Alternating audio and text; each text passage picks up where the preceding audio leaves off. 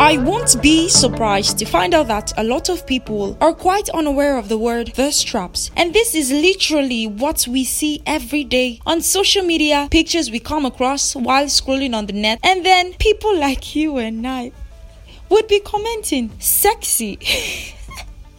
you look breathtaking. You look taken away.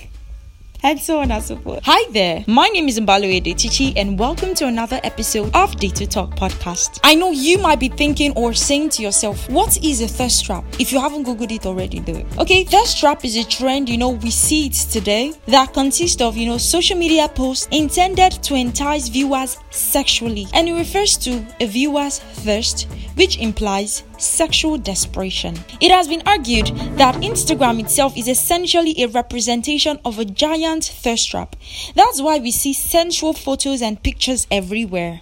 So today we will be discussing on thirst trap and its controversy. So my wonderful male audience, would you marry a woman who twerks Oh, or dances half naked online? And ladies, how about a man that consistently posts about boobs, ass, and maybe posting sensual memes? If you are asking, why do people post thirst traps? Funny enough, I think it's an excellent way for single socially awkward people to flirt around without embarrassing themselves in real life. And then also, some of them might be seeking for, you know, attention or for external validation, which could be a temporal boost of their self confidence. You know, human beings, we are naturally social creatures and we have been programmed to want the approval of our peers because we have this need to be liked and admired by others, which is a prevalent issue today. Okay, now speaking from experience, right? Speaking from experience, in this case, I'm talking about its unintentionality. Because sometimes I find myself, you know, taking pictures. I might not realize how sensual it is at first, right? Until I get comment about the photo and I'm like, okay, what? What have I done right now? What have I done? Like, you know, you get comment, funny comments, right? Most times, women who post thirst traps are quite aware of what they are doing. I know some folks will be like, my body, my choice.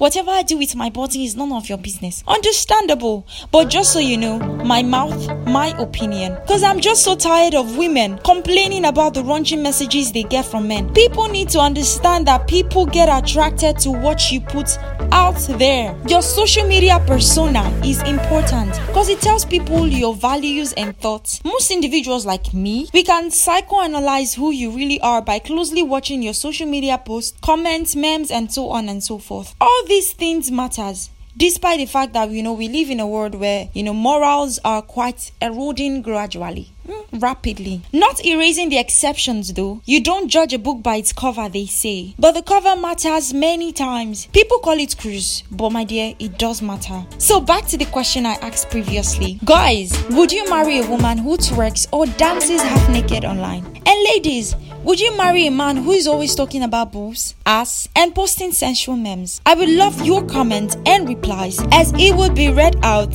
and discussed in the next episode, still on the thirst trap matter, as well as, you know, share your experiences relating to this topic by sending us a message on Instagram at the Two Talk Podcast or you can mail us at the Two Talk at gmail.com. Stay jiggy, people, and see you in the next episode.